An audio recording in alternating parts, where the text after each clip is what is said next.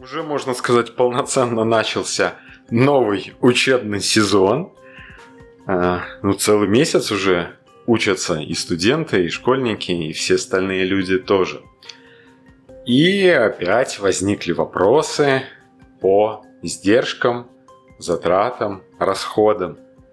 Очень многие, даже студенты профильных вузов, экономических, считают, что это слова синонимы, хотя на самом деле это совершенно не так.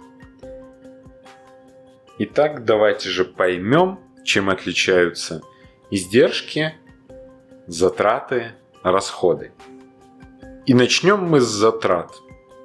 Затраты – это то, что мы затратили, потратили. То есть представьте на примере, что вы купили машину песка, строить дом. Заплатили за нее, условно говоря, 100 долларов. Огромная машина была. 100 долларов вы затратили. Это ваши затраты. Вы их потратили. 100 долларов на машину песка. Это ваши затраты. Затраты. Теперь вы будете строить дом.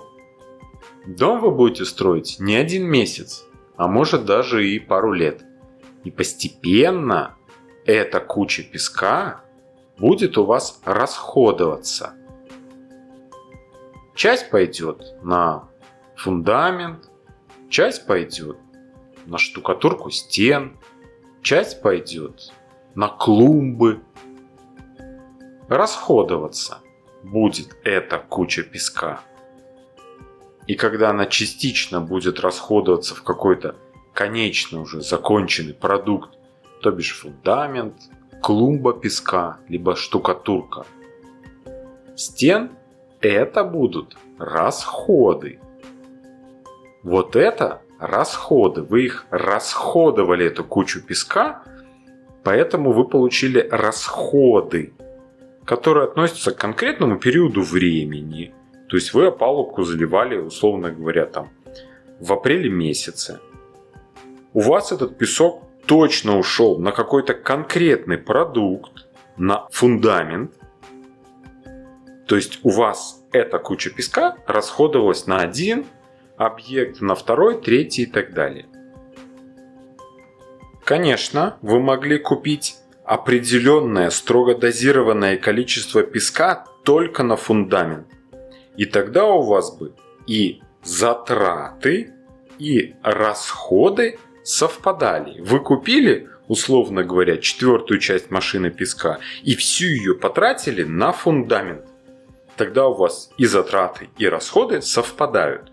Но это исключительные случаи, потому что затраты это более глобальная характеристика. Она больше, чем расходы. То есть расходы это часть затрат. Большой кружочек это у нас затраты, а внутри маленькие кружочки это у нас расходы. Еще раз, затраты это более глобальная характеристика затраты, они больше расходов. Поэтому правильно будет сказать «я поехал в магазин, в гипермаркет и потратил 100 долларов, чтобы накупить еды на целую неделю». Затратил 100 долларов, чтобы накупить еды на целую неделю. Это правильно сказать. А вот сказать я расходовал 100 долларов, чтобы купить еды на целую неделю, уже неправильно. Поэтому запомните, когда вы покупаете что-то глобальное на много-много-много-много-много дней, месяцев, лет, это вы делаете затраты, вы затрачиваете. А когда вы это потребляете в процессе жизнедеятельности, это у вас в конкретный период времени, это у вас расходы. Еще интереснее обстоит дело с издержками. Издержки – это вообще самое глобальное, что только может быть, с одним нюансом, что это немножко иной взгляд на вот эти все затраты.